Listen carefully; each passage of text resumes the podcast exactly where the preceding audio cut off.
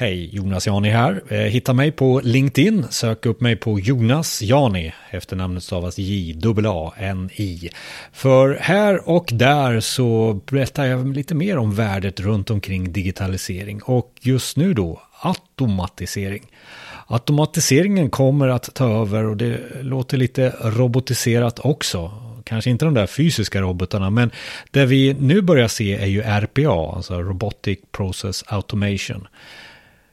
När det gäller eh, de eh, administrativa processerna som finns på företag så går det att effektivisera många utav dem. Eh, under flera år så har man jobbat med det här inom bank och försäkringsbranschen och nu börjar det leta sig in sig även på medelstora företag. Det finns många undersökningar runt omkring det här. Deloitte har ju gjort en undersökning nyligen där man frågar över hela världen om vad det här ska innebära. Eh, och det intressanta i den här rapporten är ju att man även nämner medarbetarnas nästa steg. Alltså efter att man har infört automatisering.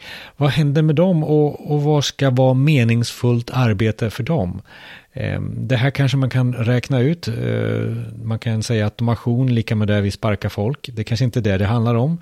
Utan det handlar om att hitta nya möjligheter och en ny kultur för de eh, medarbetarna som eh, har förut jobbat med de här processerna. Så hur gör vi detta?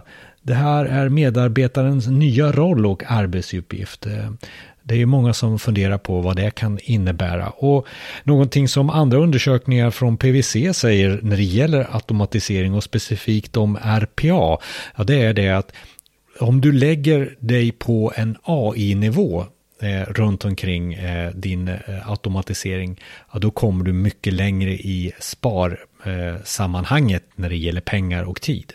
Alltså att börja någonstans, att eh, bara plocka ner en eller två av de här processerna som du känner att ja, det här kan vi automatisera eller det här har vi inte något system runt omkring nu och vi kan inte bygga ett system heller. Det är ett insteg kanske att inse var någonstans resan runt robotiseringen ska komma någonstans. Men det är inte förrän du har bullat upp det med ett antal processer som eh, verkligen ger nyttan i verksamheten och sen skalar upp det till det här eh, sammanhanget att du har sparat data så mycket runt omkring exekveringen utav automatiseringen. Den här datan som du kan sen då lägga olika machine learning modeller på som kan då med hjälp av AI justera processen om det skulle vara så att någonting förändras i den här statiska processen som du första, de första stegen du tog in i automatiseringen när du började sätta upp de här processerna. Du hade den här statiska, statiska processen eller arbetsrutinen. Den kanske ändrar på sig och med hjälp av machine learning och då eh, någon anpassning i form av AI som anpassar processen, ja, det då kommer du längre och det är då också du kan räkna hem din affär på kortare tid. Men eh, det finns ju också andra anledningar att börja med robotisering. Att känna efter och se vad som händer eh, med kulturen, med organisationen och kanske också hitta nya idéer, nya, ny innovation i organisationen och verksamheten. Lyssna på originalartikeln här om eh, Deloitte-rapporten. Och så hörs vi också i Effekten, digitaliseringens podcast. Sök upp den där i Spotify eller Apple Podcast eller Google Podcasts. Effekten.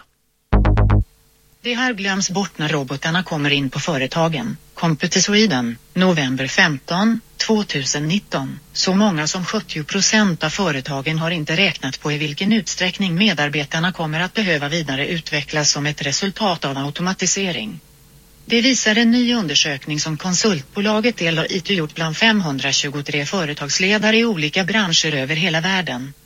Automatisering sker i hög takt nu, oftast i form av robotisering, för att öka produktiviteten och sänka kostnaderna för företagen. Men i takt med att automatiseringen blir en självklar del av arbetsplatsen uppstår ett behov av ny mening i arbetet för medarbetaren, säger Thomas Bäckeman, ansvarig för Deloittes tjänster inom automatisering. Företagsledare behöver skifta fokus från teknisk automatisering med robotar till att robotar och människor arbetar tillsammans på ett naturligt sätt. I takt med att automatisering blir en självklar del av arbetsplatsen uppstår ett behov av att skapa ny mening i arbetet för medarbetaren. Allt fler kombinerar robotisering med AI. Den här rapporten, som går under namnet Intelligent Automation Report 2019, visar också att företagen fortsätter använda robotisering, EPA, för att automatisera. Men allt fler satsar också på att kombinera robotisering med artificiell intelligens. Många har också stora förväntningar på automatisering. Respondenterna i undersökningen tror att intelligent automatisering ökar kapaciteten hos företagen med 26 procent de kommande tre åren. Men medarbetarnas roll i det här är det färre som funderat på. 44 procent av företagen har ännu inte räknat på hur medarbetarnas roller och arbetsuppgifter kommer att förändras. Två tredjedelar har inte sett till i vilken utsträckning deras medarbetare kommer att behöva vidare utveckling. Thomas Beckerman säger för att automatisering ska ge den effekt som företagen förväntar sig måste medarbetarna finnas med i planen från början.